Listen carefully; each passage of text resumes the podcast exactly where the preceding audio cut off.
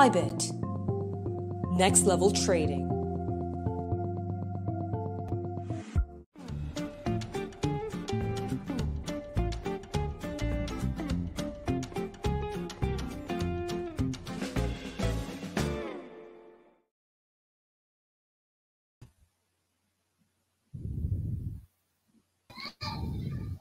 Boa tarde a todos, sejam muito bem-vindos a mais um debate descentralizado. Há cinco anos, aí, um programa de discussão inteligente sobre o mercado de criptomoedas.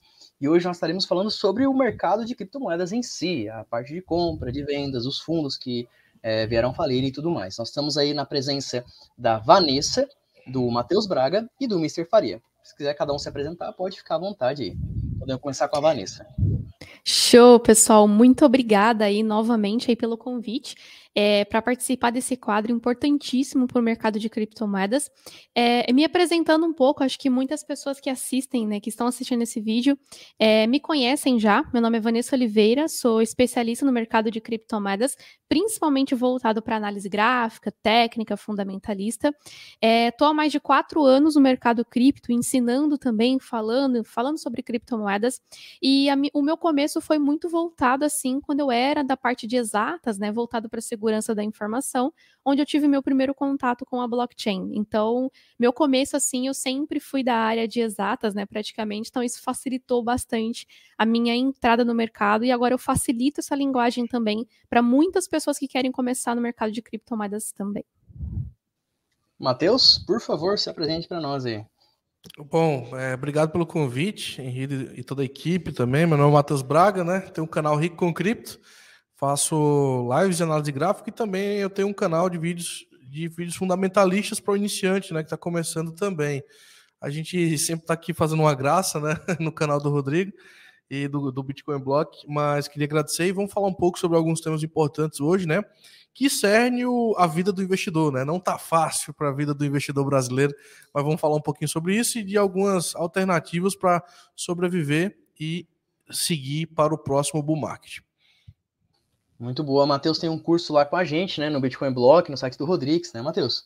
Exatamente, né? O método especulador cripto, né? E a gente cria algumas turmas ao longo do ano para ensinar a galera a operar e não só operar, né? Tá, tá vindo com novos módulos sobre macroeconomia, justamente para o pessoal não ficar preso somente no trade, mas entender o que está acontecendo, né? Para poder se situar dentro do mercado.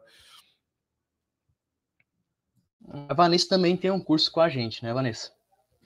Sim, sim. É, eu estou focando agora, na verdade, mais em mentorias, né? Mentorias, na verdade, de planejamento e educação financeira, é, voltado para investimentos em criptomoedas. Então, tem algumas pessoas que eu faço atendimento.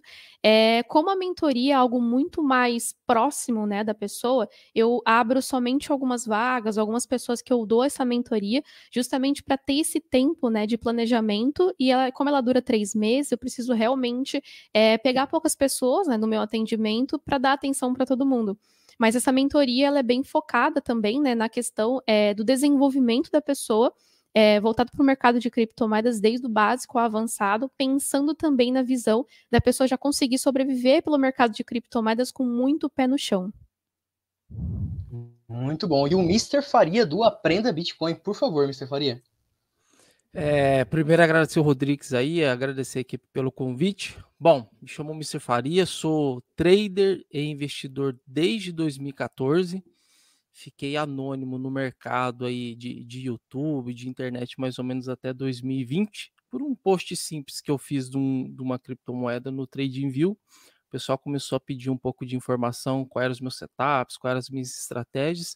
Desde 2020, então, eu venho fazendo vídeos e lives pela manhã no YouTube e tentando ajudar o pessoal. Mas, a princípio, o trader é investidor de início. E depois veio esse negócio de YouTube, de vendedor de curso, essas coisas erradas que o pessoal faz tudo. Mas a minha profissão primeira é trader mesmo. É isso aí, pessoal. Então, não esqueça de acompanhar nossos participantes aqui nas redes sociais deles. E falando aí em mercado cripto desde 2014, o mercado cripto ele sempre acaba é, vindo a ter essas correções, né? e mudanças de tendências. E nós vamos falar sobre isso primeiramente. Eu gostaria de começar com a Vanessa. Por favor, Vanessa, o que você pode falar para nós aí das correções é, que tem vindo aí do mercado cripto? Show, excelente. Muito boa pergunta, que eu acho que é o que a galera tá mais sofrendo nesse momento, né? Muitas pessoas é, ficam impacientes quando vê o gráfico caindo, subindo, o tempo todo o Bitcoin oscilando bastante. E tem algo assim que eu quero é, comentar né, com a galera que está assistindo esse vídeo, e prestem bastante atenção nisso, porque é muito importante, tá? É, não é só o mercado de criptomoedas que está em correção, né? Se a gente vê, é, o S&P 500 está em correção, a Nasdaq está em correção, o Dow Jones está em correção, então vários índices norte-americanos que são de potências, né, mundiais, é, eles estão em correção nesse momento também, né? Então, é, o que está acontecendo no mercado de criptomoedas nada mais é do que o reflexo da macroeconomia atrelada no gráfico também. E aí a gente pega também outras potências mundiais também, por exemplo, Tóquio, né? A gente vê Tóquio, a bolsa de Tóquio também, é, Xangai também está em correção, a Europa também está com várias crises, né? Depois é, que aconteceu aquelas guerras, né? Que está acontecendo que ainda não terminou 100%, né? Infelizmente é, com relação à Ucrânia, à Rússia e, consequentemente, envolvendo os Estados Unidos. Então, é, não adianta a gente achar que o Bitcoin está numa bolha, né, a parte do mundo. Ele não é a parte do mundo, ele faz parte do mundo, que é muito diferente. Então, todo mundo, assim, quando olhar as correções do Bitcoin, tem que prestar atenção no que está acontecendo ao redor também né? Porque não adianta a gente só olhar para o Bitcoin achando que ele vai ele é a parte do mundo. E aí, entrando nesse conceito, né, de você investidor que está começando agora no mercado ou que já está há um tempo, mas só que não sabe o que fazer com as suas posições que você comprou Bitcoin lá em 55 mil dólares, 69 mil dólares, minha dica é segura tá? Segura esse Bitcoin, porque ao longo prazo a gente sabe que ele vai se valorizar. E também entra no conceito, assim, de que é, o Bitcoin, é, todo mundo fala, né, para mim, que o Bitcoin para você é muito fácil você ser holder, né, de, de Bitcoin e outras criptomoedas. Eu acho que é tão difícil quanto ser trader, porque todo mundo, quando olha o gráfico, corrigindo, caindo tudo mais, o que, que acontece? A mão começa a se tornar aquela mão de alface e você quer vender automaticamente seus ativos, né? E quando, na verdade, você tem que fazer o, o oposto dos seus sentimentos. Ah, é até bom a gente falar um pouco de psicologia, né? Que a psicologia das pessoas é normal fazer com que o cérebro tenha qualquer defesa para perdas. Então, se você sentir que você está perdendo, você vai querer vender aqueles ativos o quanto antes. E quando na verdade você tem que agir contra a sua, como que eu posso dizer, a forma como que você foi construído, né, os seres humanos e tudo mais, é, e pensar na lógica, pensar na razão e pensar do porquê que aquele ativo ele é importante no longo prazo, tá? Porque no curto prazo a gente sabe que ele vai cair, vai subir muito por conta da macroeconomia que eu falei aqui anteriormente. Então, Dica que eu deixo aqui para vocês, tá? Foque no longo prazo se você é holder nesse momento. É, tem que ter muita paciência. Não adianta a gente achar que amanhã o Bitcoin vai entrar em valorização, porque, na minha opinião, também não vai, tá? E inclusive muitas pessoas falam para mim que eu sou a, a, rainha do apocalipse, porque todas as vezes que eu falo que o Bitcoin vai cair, ele cai. Então, novamente eu falo aqui para vocês, tá? Eu não acho que o Bitcoin vai entrar em valorização é, no próximo mês, ou até, talvez até mesmo nos próximos meses. Perfeito, uma visão bem do longo prazo, né? E, Matheus, o que, que tu pode dizer para nós aí sobre essas correções do mercado? Querendo ou não, elas são normais, né? Elas são meio que previstas, vamos assim dizer. Sim, sim. Eu até concordo com o que a Vanessa falou. O mercado financeiro é contra-intuitivo, né? Eu acho que isso é o problema da maioria das pessoas que estão começando, porque em vez do mercado deles, delas quererem acumular ativos no, no momento de baixa, elas, pelo contrário, querem acumular somente no ciclo de alta. Só que a gente já viu que os maiores investidores de bolsa, inclusive, e até eu não estou nem falando da especulação em si, do trade em si, mas estou falando do longo prazo mesmo, né? Todo investidor de longo prazo é, teve grandes resultados comprando de ciclo em ciclo. Então, é, as melhores posições elas são formadas no ciclo de baixa. Então, para quem está querendo se expor no longo prazo, é muito difícil, por exemplo, o investidor dentro da bull run, ele ter algum resultado estratosférico. Na verdade, esse resultado estratosférico ele é construído no bear market, porque o cara vai comprando um bom ativo, né, com 70%, 80%. E aí eu costumo falar o seguinte, né, fazer uma brincadeira. Uh, se eu pegasse minha chave do carro aqui, do meu carro aqui, da minha casa, e te oferecesse por menos 70% do valor dele, a maioria das pessoas queriam comprar. É, poderia até achar estranho assim, rapaz, a casa do homem está valendo menos de 70%, mas eu acho que se fizesse uma vistoria, viria que está tudo bem e queriam comprar. E aí te pergunto, cara, por que não comprar o Bitcoin? Eu não vou nem entrar no mérito das altcoins, porque isso aí vai do risco de cada um, do apetite ao risco. Mas vamos supor do Bitcoin, só o Bitcoin. Agora a gente tem menos 75% do preço. E aí vem muita gente querendo cravar fundo, né? Não, só vou voltar quando o mercado formar um fundo. Beleza, mas a maioria das pessoas não tem know-how para formar fundo, para saber o fundo. Por que não vai comprando um ativo com menos 75, menos 80? Se a gente colocar o Ethereum, por exemplo, em 2018, ele fez um fundo nos 80 dólares. Cara, quem comprou aquele. Eu vou ser sincero contigo, um dos meus maiores arrependimentos foi não ter comprado Ethereum nos 80, né? E não ter comprado Cardano também em 2019. 2018 para 2019, que também fez um fundo nos dois centavos.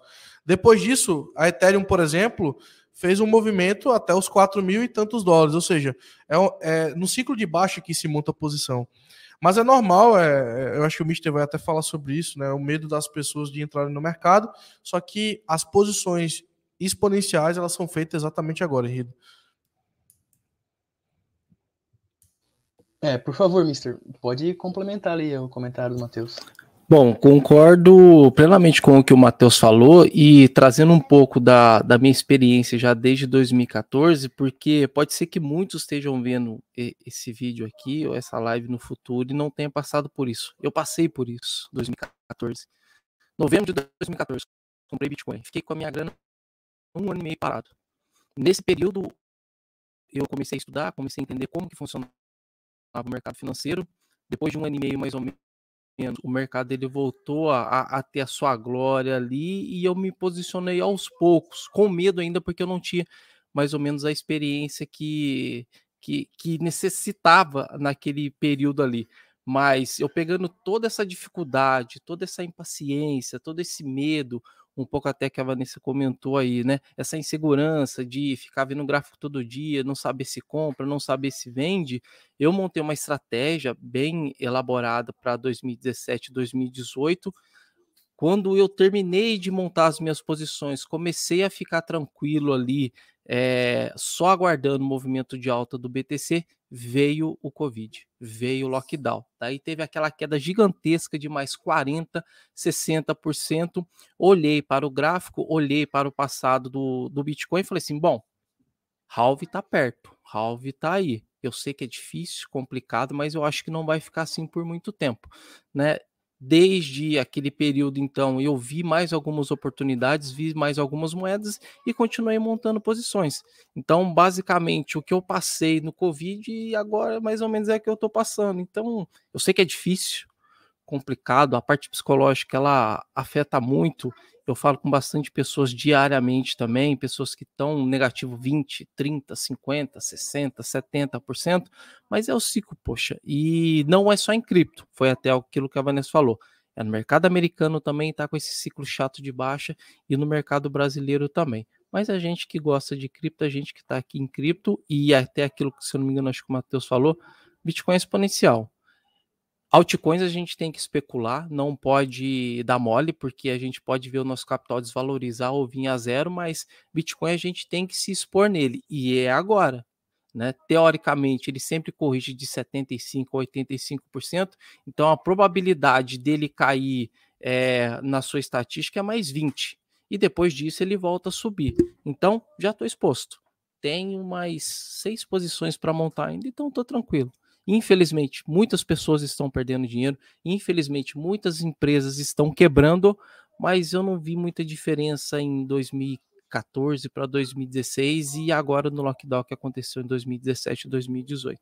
Difícil, complicado, mas se vocês não entrarem agora, começar a estudar agora o mercado, vocês vão pegar mais ou menos que nem o Matheus falou, vão pegar os negócios tudo lá no topo, vai ter uma rentabilidade, todo mundo vai conseguir fazer uma grana, mas o bom, o interessante, o, o filé mignon agora tá nesse bear market aqui agora, tá nesses períodos de queda. É muito bem comentado, o Mister. E para o nosso segundo tópico aí da nossa linha de raciocínio, nós temos a implosão do projeto Terra, né? O que acontece é o seguinte: nós temos aí um aumento da pesquisa e também de capitalização do Terra, por mais que os acontecimentos anteriores deveriam afastar as pessoas Isso deve ter muito a ver com uma questão psicológica também, acredito eu. E eu queria que você começasse comentando, Matheus, por favor.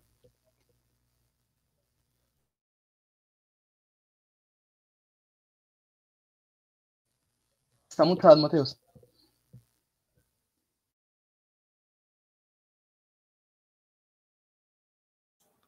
Tu tá mudo, Matheus.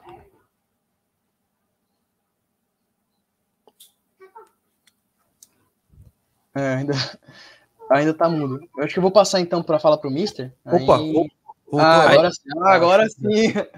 Beleza, show de bola. Acontece comigo também. Por favor, pode comentar então. Tranquilo. Vamos, vamos fazer um feed, né? Tipo um, um, Instagram da vida, do que aconteceu esse ano no, no mercado. Ai, ai, ai. É, desde os fatos mais recentes aos mais antigos, né? Vamos começar pelos antigos. A gente começou o movimento de correção do mercado. E esse movimento de correção, ele já foi sinalizado no ano passado pelo Fed. O Federal Reserve falou lá para junho, julho, ele começou assim, ó, eu vou aumentar os juros. Daqui a pouco se prepare, vou começar a aumentar os juros. E o mercado de junho para julho continuou subindo, só que lá para o final do ano de 2021, o Fed iniciou a tratativa do início do aumento da taxa de juros. E aí começou a correção. Beleza. Feito isso, a gente viu o seguinte: o grande problema de um, de um bull market não ache que só o investidor é, varejo, que é o investidor normal, né? Como eu, como qualquer um aqui da sala, é, ele é alavancado. Algumas empresas se alavancam, na verdade, a grande maioria se alavanca dentro do mercado de, de bull market. Por quê? O crédito é facilitado, o investimento ele é mais fácil, o, a rotação dentro do próprio negócio de dinheiro é maior. Então, a facilidade de você se alavancar é maior. Só que o problema é o seguinte: algumas empresas elas não se preparam para as correções. Então, é um exemplo disso depois do que aconteceu no mercado, né? Tree Capital, a gente viu a Luna, e a Luna, no caso da Luna, nós tivemos. Aí o pessoal falou assim: ah, mas a Luna foi um movimento orquestrado de algumas instituições que venderam, fizeram pressão vendedora na, na, para o ST ruir. Mas o grande problema, se a gente pegar o foco do problema, era aquele projeto né, que, que, que oferecia uma, se eu não me engano, 20% de rendimento em dólares. Só que aí o que acontece é o seguinte: você tinha mais pessoas recebendo do que pessoas pagando. Ou seja, o movimento ele não conseguiu aguentar né, dentro, da, dentro da Luna. E aí começou uma pressão vendedora muito grande e acabamos tendo o algoritmo do ST perdendo e acabou com o ecossistema da Terra Luna. Então, nesse, nesse caso, a gente viu o quê? Uma alavancagem dentro do projeto, né? Dentro do projeto. Ainda a gente não conseguiu ver uma stablecoin algorítmica funcionando perfeitamente. Todas as que tentaram, em algum momento, deu errado. Só que a Luna acabou surpreendendo, porque, na verdade, para ser bem honesto, é muito fácil a gente criticar um projeto quando depois que ele acaba, né? Depois que ele morre. Naquele momento, a Terra Luna ela oferecia, pro, é, oferecia alternativas para o mercado. E só que com a pressão vendedora foi tão grande que o mercado de fato ruiu. A, a UST chegou a, a 10 centavos, se eu não me engano, de dólar, que era para ser um para um, é, e, a, e a Terra Luna acabou indo praticamente a zero. E se a gente fosse elencar né, os aprendizados que a gente tem que ter com essa situação, eu diria para o investidor, é, diretamente para o investidor. Projetos vão surgir, projetos com revoluções tecnológicas, mas poucos vão permanecer no mercado, poucos vão continuar. Então, o seu risco ele tem que ser mitigado, ele nunca pode ser all-in. você tem que investir num, em um projeto, um altcoin, tudo bem, não tem problema nenhum. Você faz sua análise, vê que aquele projeto ele traz inovações, ok. Mas o seu capital ele tem que estar diluído de uma margem de erro para que se o mercado ele for tiver qualquer tipo de problema, você não seja levado à ruína. O grande problema do mercado financeiro para o iniciante é o risco da ruína. Então proteja-se e protegendo o seu capital. Exatamente. Nunca colocar todos os ovos numa cesta só, né? O Matheus Braga fez uma boa explicação sobre o risco de mercado. Obrigado, Matheus. E, Mister, o que você pode dizer para nós aí referente à implosão do Projeto Terra e, e todos os desenrolar dessa questão, né? É, e só para complementar um pouquinho o que o Matheus falou, porque eu acho que ele já deu uma resumida bem legal, ninguém estava preocupado com esse pagamento de taxa até o Bitcoin quando estava subindo. Várias empresas pagando, né? 10%, 15%, 20%, Mas daí depois, na hora que começou o Bitcoin a corrigir, o pessoal falou assim: opa, mas como que eles estão pagando essa porcentagem, sendo que o Bitcoin está corrigindo? Porque quando está subindo, aparece várias startups vários negócios. Então, na medida que veio começando a correção do Bitcoin, mas como ele consegue garantir 13%, ou 14% ou 15%, com o Bitcoin caindo, se eu não me engano, naquela época, deixa eu só dar uma, deixa eu só dar uma pesquisada aqui na hora que começou a falar, o Bitcoin já estava corrigindo 46%. Então começou a vir é, é, essas indagações, o pessoal perguntando: legal, mas Bitcoin subindo dá para pagar 13. Agora já caiu 45, eles continuam mantendo, né? E não só foi a, a Terra Luna, várias outras aí, e agora esses outros dias aí veio a BlockFi, que era mais ou menos nessa, nessa estratégia aí. Então tudo no bull market funciona. Agora, na hora que vem essas correções, infelizmente acontece isso. E eu já che eu cheguei até ver um pouco da história mesmo do que aconteceu, ele o meio que paralisou. Ele tentou segurar o PEG, fez uma venda massiva de Bitcoin, mas infelizmente o FUD que aconteceu muito massivamente ali, perdeu o PEG da moeda e colapsou. Muito bom comentário do Mister entre o descasamento do mercado né, e as ofertas de serviço financeiro. É um bom indicador para você ver é, a seriedade de algum projeto. Né? Vanessa, o que tu pode falar para nós aí da implosão do projeto Terra? Show, muito bem colocado. É, eu tenho alguns comentários para falar sobre o fundador né, da, da Terra Luna e acrescentar, né, que também foi muito bem resumido pelo Matheus e pelo Mr. Faria, mas tem alguns pontos né, importantes para a gente levar em consideração também, né? Por que será que a gente nunca investiga um projeto antes de investir, né? Porque eu, eu penso assim, né, que a galera, às vezes, eu acho que ela, a comunidade de criptomoedas confia muito cegamente em projetos, né? E aí as pessoas que estão assistindo esse vídeo vão me perguntar, ah, mas só que como que eu vou avaliar um projeto, né? depois que não teve o, o, que aconteceu lá com a Terra Luna, é, foi começada uma investigação pelo fundador lá da Terra Luna e ele já tinha uma empresa, né, de stablecoins que já faliu anteriormente. Antes mesmo de surgir a Terra Luna, ele já tinha esse histórico é, de uma stablecoin parecida. Eu acredito que o nome da stablecoin seja Basis alguma coisa, o nome da stablecoin, que faliu exatamente igual assim com o que aconteceu na Terra Luna. Então, assim, né, as pessoas que investiram na Terra Luna provavelmente são pessoas que não investigaram a fundo o projeto e muito menos o histórico é, do fundador da Terra Luna, né?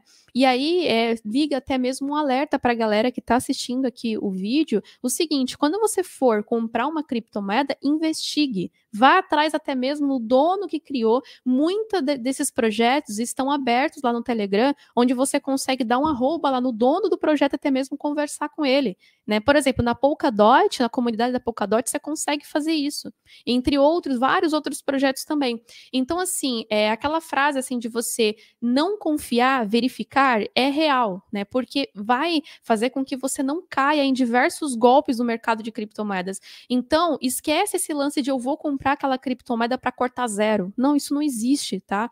É, pensem bastante antes de comprar. O que aconteceu com a Terra Luna, infelizmente aconteceu, mas uh, acho que um ponto positivo é que abriu os olhos de muitas pessoas e a gente segue aqui sempre educando elas para seguir justamente nesse caminho também. Muito bom comentário. Isso me lembra muito na, época que eu trabalhava mais no mercado tradicional de finanças, né? E a gente, quando iria capitalizar cliente, tinha muita dificuldade de conseguir cliente para capitalizar algo um pouco maior que a poupança, mas que seria um bom ser, serviço financeiro na época, né?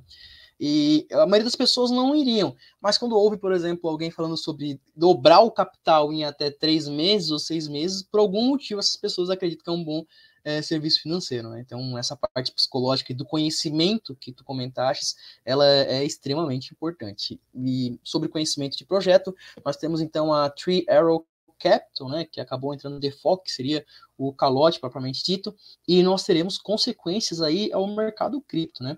É, começar com o Mister. Mister, o que tu pode nos dizer referente à consequência que pode surgir é, com o calote da Three Arrow Capital?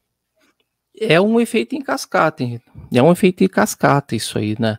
Ela vem, ela já vem já insolvente há, há, algum tempo. O pessoal tá meio apreensivo, tá meio preocupado com o que pode vir a acontecer com ela no mercado e é triste, é complicado, porque muitas pessoas às vezes não pesquisam, que foi até aquilo que, que a Vanessa falou, e coloca todas as suas cestas, né, coloca toda a sua esperança numa empresa só. E, infelizmente, quando não dá bom, quando é, acontece esses detalhes que provavelmente iria acontecer se não fosse com ela, seria com uma outra, as pessoas começam a ficar em pânico, tenta tirar o seu dinheiro e infelizmente elas não conseguem.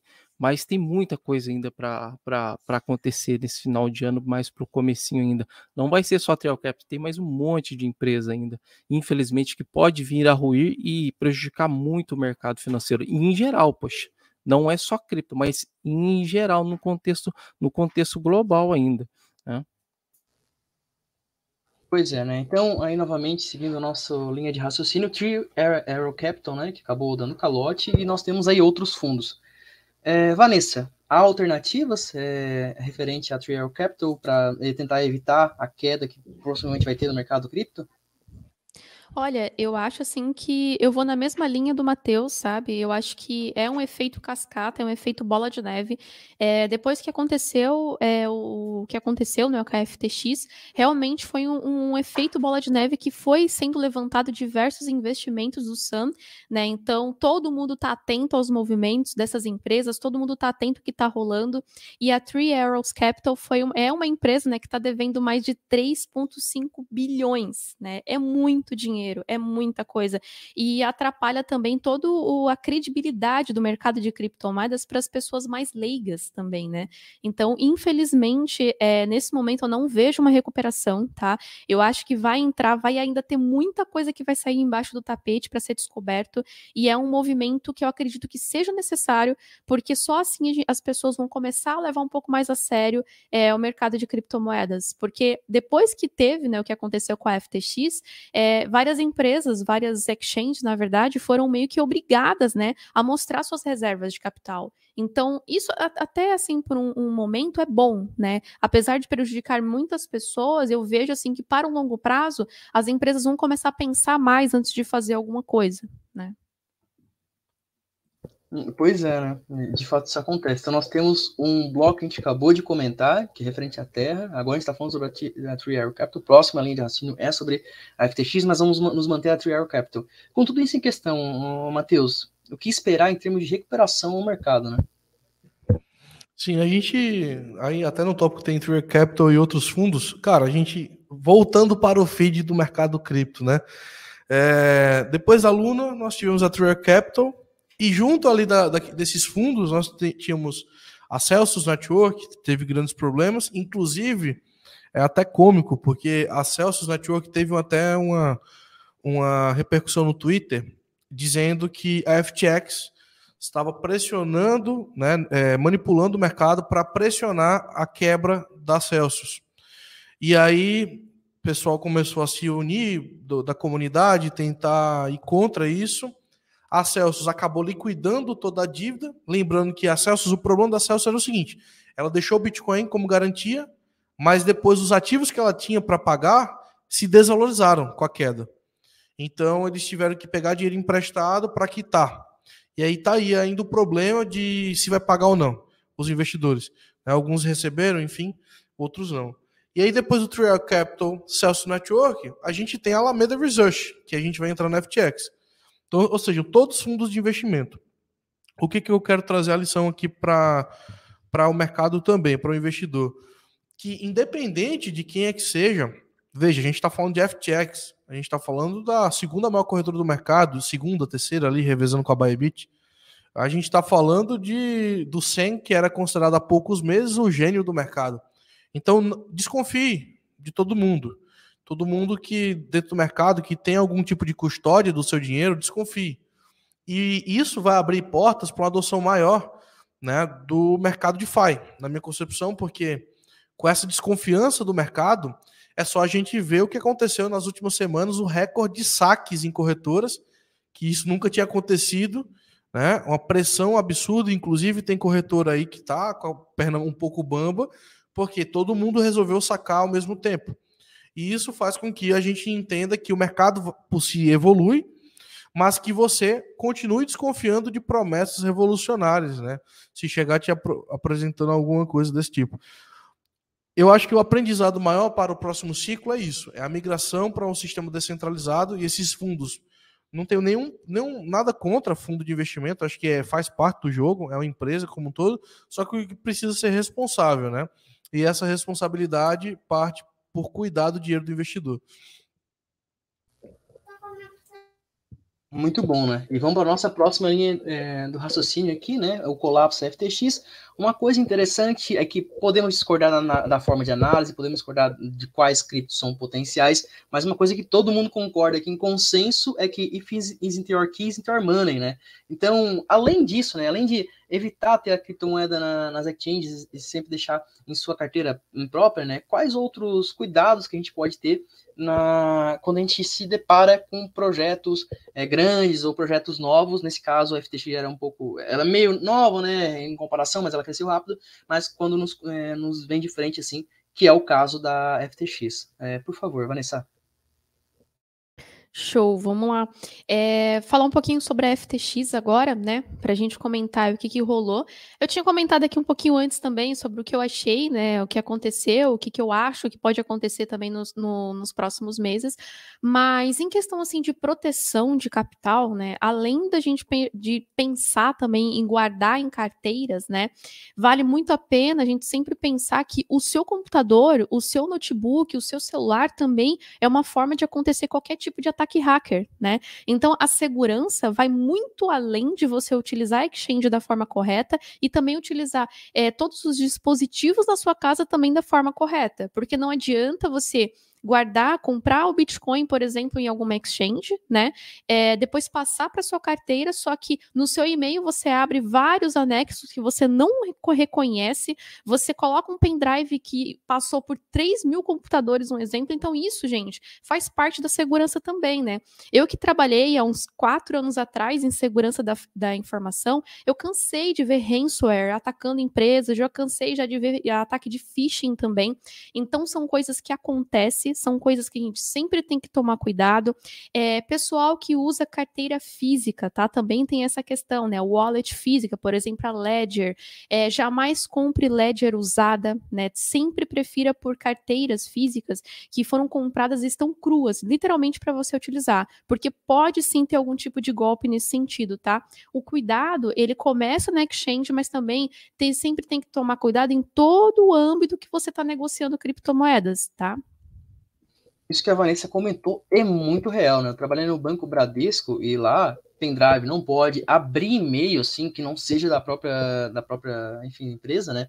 Também não pode enviar e-mail muito menos. Então é um cuidado claro não pode se privar de tudo mas é um cuidado que a gente tem que ter nas nossas é, atitudes né?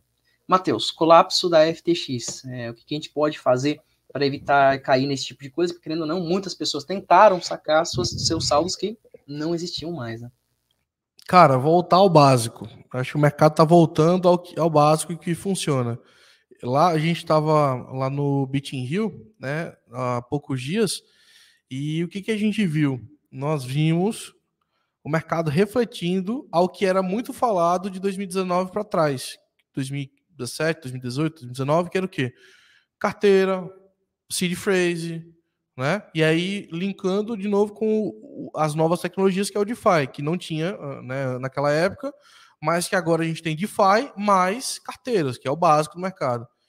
Corretora é o seguinte, eu até falei isso para o pessoal lá da comunidade, meus alunos, é o seguinte, eu acho, né, é uma percepção própria, que o mercado ele evoluiu e cresceu muito, né, entrando muita instituição no mercado, e aí o que que deu assim a aparência que corretora é banco que corretora é, é igual banco. E não é, gente. Corretora, exchange, no mercado cripto, excepcionalmente, é não é banco e não tem absolutamente nada a ver com banco.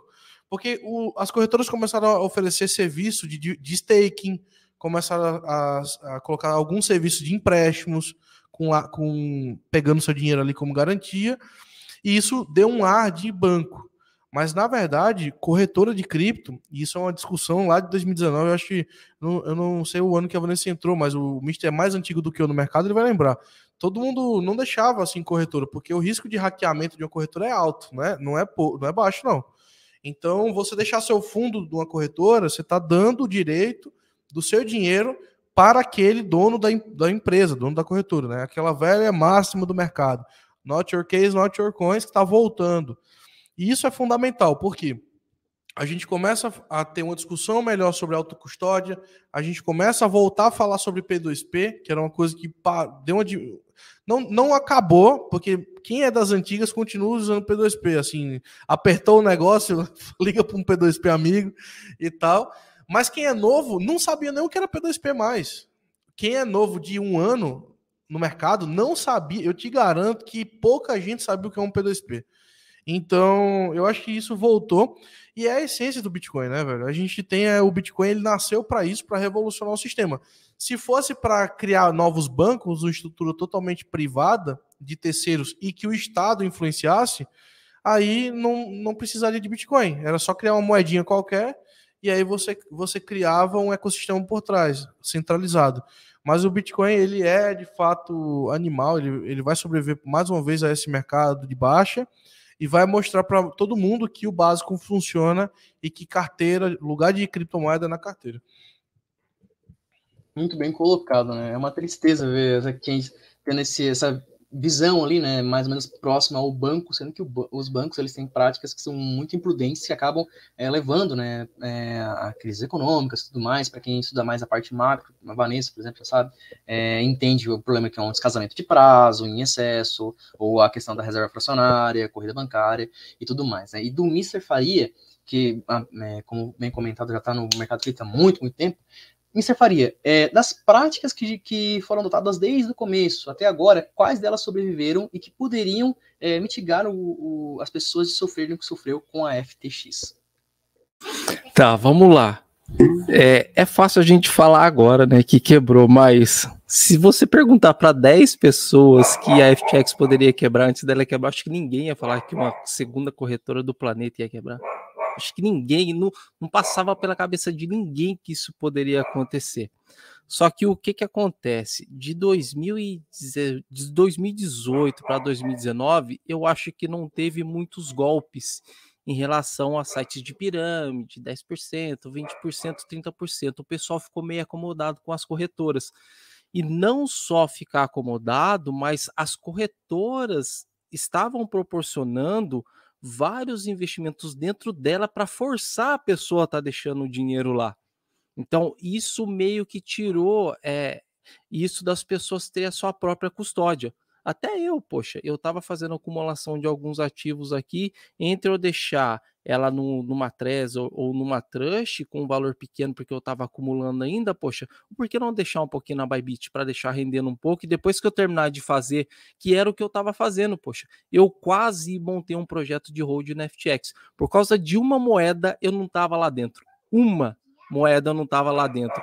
E o que eu estava fazendo? Eu ia acumular valores baixos depois desse acúmulo de estar tá comprando, eu ia pegar, eu, ia, eu até costumo falar pessoal, elas iam sumir, elas iriam sumir para o mundinho da blockchain. Mas, infelizmente, de tanta coisa, de tanto benefício, de tantas coisas legais que estavam tendo nas corretoras, o pessoal meio que se acomodou. Agora, eu, no caso, já sou um pouquinho macaco velho, eu sempre faço assim: eu monto uma estratégia, acumulo esse ativo, se por acaso for, ah, eu quero acumular em corretora. Eu nunca acumulo em duas corret... em uma corretora só, eu divido. Coloco em duas corretoras. Tanto que um projeto que eu estou rodando, ele estava na Bybit e ele estava na Huobi.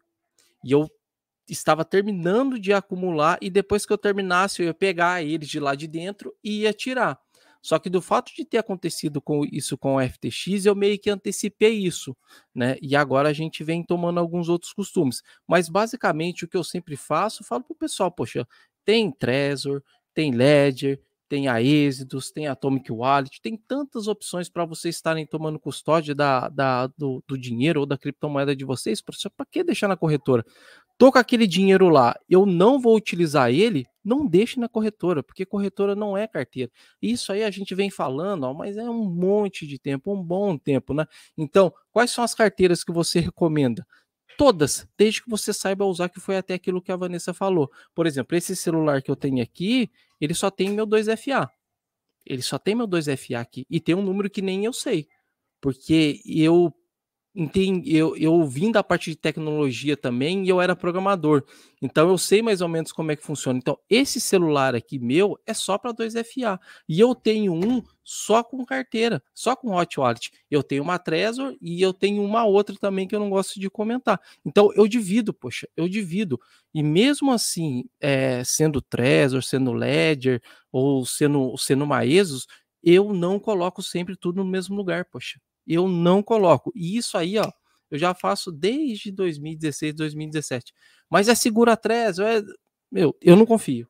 Eu não confio. Eu não confio. Eu sempre divido. Eu pago. Se eu precisar ter quatro celulares, eu compro quatro celulares, mas para eu manter a minha segurança. Só que, infelizmente, esse pessoal que está chegando, eles não estudam, eles não pesquisam, eles não tentam entender qual é a finalidade do Bitcoin, qual é a finalidade das criptomoedas. E sim, eles vão comprando, vão colocando lá e deixa lá. E, infelizmente, quando isso acontece, depois a gente vem é, sabendo desses desastres. Eu tive duas pessoas que veio falar comigo que quase se matou, poxa, por causa da FTX. Teve que se tratar. Teve que ir para o psicólogo, teve que se tratar e está se tratando ainda por causa do quê? Um detalhe, deixou tudo lá dentro, poxa. E pelo menos eu, eu não acompanho muito, muito vocês aqui, mas eu desde 2020 eu falo isso. Não deixe dinheiro em corretora. E se é para trade, eu tenho duas ou três corretoras de backup. E essas duas ou três corretoras de backup, eu deixo dinheiro separados para operar o meu day trade. Quero acumular alguns projetos. Eu nunca acumulo só num lugar só. Eu sempre divido. E se você tivesse um milhão em Bitcoin hoje, nesse exato momento, você colocaria tudo na Trezor? Não eu dividiria. Eu devia, colocaria um pouquinho na Trezor, um pouquinho na LED e fazia cada um ir para um lugar diferente. Não dá, pessoal. Não dá. E espero muito que vocês aprendam agora, porque é muito sério isso. É muito sério. É, basicamente o que o Mr. comentou aqui é que a lição que a gente aprendeu com o Bitcoin da segurança na descentralização é que ele pratica na vida, né? Ou seja, descentralizando ali os fundos, né? Então, é, é uma boa lição a se aprender com o nosso ativo aí favorito, que é o Bitcoin, né? E falando de Bitcoin, é, a Vanessa fez um bom comentário no começo sobre como o mercado macro afeta, assim, o Bitcoin, então as tendências têm se aproximado bastante, o FTX também afetou, e o que nós temos é vários eventos que pressionam um preço para cima ou para baixo, né? Então nós estamos agora no inverno cripto e nós temos aí um próximo halving para chegar. É, Mister, o que, que tu pode comentar para nós aí de expectativa referente ao halving? Olha, eu me baseio muito é, no halve do Bitcoin para estar tá montando as minhas posições. Eu sei que a macroeconomia está complicadíssima. Eu sei que tem muitas coisas que tá bem difícil agora para a gente ver uma luz no fundo do túnel para o mercado subir. O Bitcoin agora é a primeira recessão que ele meio que está passando ali, técnica pelo menos, né? Mas eu basicamente me baseio na estatística do Halve. Então, teoricamente, eu sei que dois anos fica ruim, dois anos ele dá uma, dá uma subida legal ali. 2014 eu não consegui aproveitar isso. 2017, 2018, que foi até aquilo que eu comentei com vocês, peguei um capital, separei, fiz uma estratégia de DCA, tive que mudar um pouquinho no caminho ali por causa do Covid, por causa do, dos lockdowns, mas agora basicamente é mais ou menos isso que eu estou fazendo. Já venho falando que é bear market desde novembro, a gente já está indo agora já para mais ou menos um ano e um mês que o Bitcoin vem caindo. Então, assim, para o Bitcoin subir, provavelmente a macroeconomia vai precisar dar uma melhorada. Quando vai ser isso? Se a gente for seguir mais ou menos o que os especialistas estão falando, mais o que o Jeremy Powell vem fazendo, é mais ou menos uns seis meses a quase a um ano aí. Só que eu não posso só me basear neles, eu já preciso começar a me posicionar. Então, a mesma estratégia que eu fiz em 2017 e 2018 é a que eu estou fazendo agora. Então, se prepare, pessoal. É mais um ano, mais um ano e meio aí chato. E se vier antes? Ok, poxa, estou preparado, estou fazendo os meus aportes em Bitcoin estou fazendo a minha estratégia de DCA e se por acaso acontecer algo anormal para cima e ele volte a subir a mais, eu aporto um valor maior. Mas caso contrário agora é valores baixos, divida o seu capital e se por acaso você não tem estômago para aguentar o mercado desse jeito, faz estratégia de DCA, poxa, independente do dia, que nem por exemplo, é público, todo dia primeiro desde desde agosto eu estou comprando Bitcoin. Pronto, acabou com recessão ou sem recessão. Eu já cheguei a pegar o Bitcoin subindo 10%, mas eu já cheguei a pegar ele caindo 15%. Então, eu basicamente montei essa estratégia de estar tá acumulando 12 meses e vamos aguardar, baseado nessa estatística do halving. Pode ser que isso mude? Claro que pode ser que isso mude, mas por enquanto ainda eu continuo com essa mesma estratégia. E outra coisa que eu posso estar tá deixando de dica para vocês, esse capital que eu estou investindo nessa estratégia, ele não afeta a minha água, não afeta a minha luz, não afeta o dinheiro do meu trabalho, que é o do trade, não pode afetar o dinheiro do seu trabalho, tem que fazer hora extra, poxa, não adianta. Eu peguei duas oportunidades na APT e no Ethereum, mas domingo, 7 horas da manhã. Pessoas, domingo, 7 horas da manhã, às vezes está dormindo, está indo na igreja, etc, etc. Eu vi uma oportunidade, achei interessante, entrei, fiz um dinheiro legal, fiz mais um caixa para comprar mais alguns ativos ainda. Então, eu estou fazendo hora extra agora para acumular mais ativos e para acumular mais o Bitcoin ainda nesse bear market.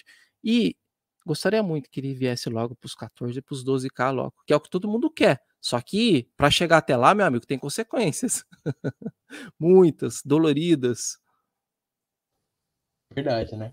Vanessa, é, diz aí para nós aí sobre essa questão do halving e também em paralelo com a macroeconomia que, né, querendo ou não, como o Mister comentou, uma previsão de, de recuperação aí para daqui a seis meses, um ano talvez. Show, excelente. É, se formos pegar com relação à macroeconomia, nesse exato momento realmente está bem feia a situação, né? Estamos falando também, diversos canais estão falando sobre recessão global, e isso não é brincadeira, galera. A gente não sabe como que o Bitcoin pode se comportar, né, numa recessão global. Eu espero que seja positivo, a gente sempre espera que o Bitcoin vá subir, mas assim, vamos deixar um pouquinho a positividade de lado e encarar realmente o cenário que nós estamos passando nesse momento, né? É, tá bem complicado, tá bem difícil. Se eu fosse pensar no halving do Bitcoin, que seria lá em 2024, lembrando que não tem uma data exata, né? Pode ser que ele adiante ou, enfim, retorne mais um pouquinho. Mas, enfim, né? Tem esse ponto também a se observar. Se em 2024, como a gente sempre vem observando, que o halving do Bitcoin ele serve para meio que alavancar esse ativo, né? Para valorizações, aí sim nós podemos ver é, o Bitcoin reagindo positivamente em meados lá de 2024 né? Mas vale lembrar também, a galera que está assistindo aqui esse vídeo, é que o Bitcoin nos últimos cinco anos ele se valorizou aproximadamente 75%. Tá? É mais ou menos essa média, né, 75%, por mais que ele esteja corrigindo muito, né, nesse, nesse momento, ainda assim nós estamos no positivo, Olha só, se a gente pegasse ativos, né, por exemplo, é a OIBR, né, vou falar da, da Bolsa de Valores, né, a OIBR tá o fiasco, né, tá terrível.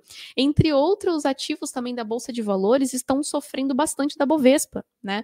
Então, a gente sempre tem que levar em consideração que, ok, o Bitcoin é volátil? Ele é, só que nos últimos cinco anos a gente está no positivo no Bitcoin, isso nós não podemos reclamar. É, então, o que, que a gente pode fazer, né, como o Mr. Faria falou, né, a gente sempre coloca é, o Bitcoin, pensa no Bitcoin no longo prazo e vai acumulando, fa fazendo DCA, que é uma estratégia muito bacana. É, eu, por exemplo, eu faço trade no mercado de criptomoedas, já estudei muito, estou no mercado desde 2017 aí aproximadamente, já tomei muito ferro, já aconteceu muita coisa comigo.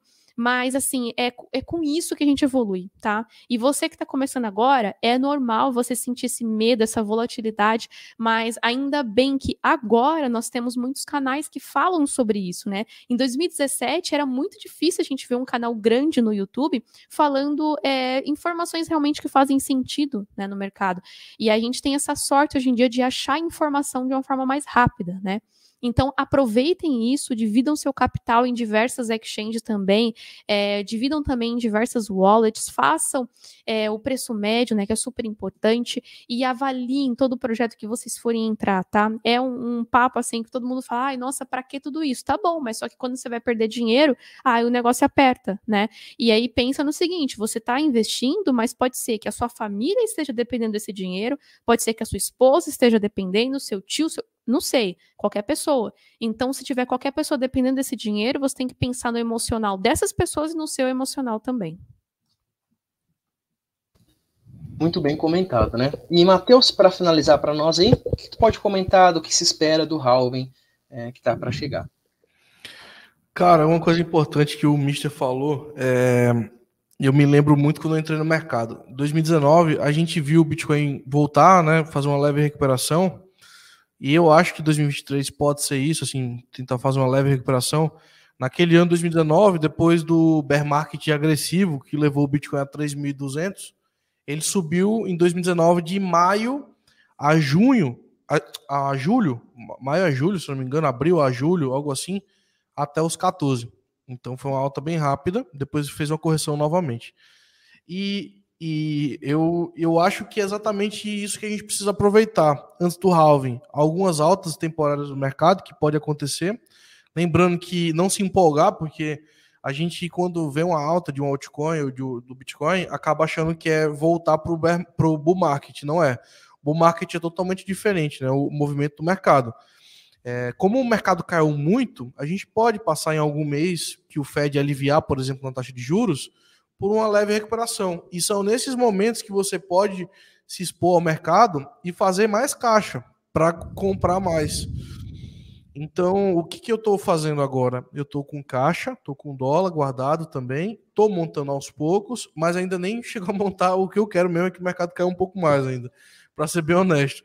Mas a gente tem um ano 2023, como a Vanessa falou, de possível recessão econômica, e isso pode levar o preço um pouco mais abaixo. Mas ao mesmo tempo, eu confio muito no Bitcoin. Por que eu confio? Por conta do, do, do próprio ativo, né, as suas características e pelo próprio mercado. Né? Quem, quem é antigo no mercado, é, inclusive os, as próprias baleias antigas, pode ter certeza de uma coisa, meu amigo: não vai deixar esse Bitcoin morrer não, viu? Então o mercado ele vai sentir um pouco mais, acredito eu, mas a gente deve voltar com, com força aí para o halving do Bitcoin em 2024. E aí sim, 2024, o mercado americano regulando a inflação e com o halving do Bitcoin, a gente tem tudo para fazer 2024 e 2025 anos muito fortes de alta. Enquanto isso, é jogar a sementinha e regar todo dia para a gente poder ter força de compra para acumular mais.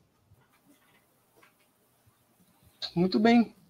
Muito bem comentado, o Matheus. E nós estamos chegando ao fim aqui do nosso debate. Quero agradecer a Vanessa, ao Matheus, ao Mister.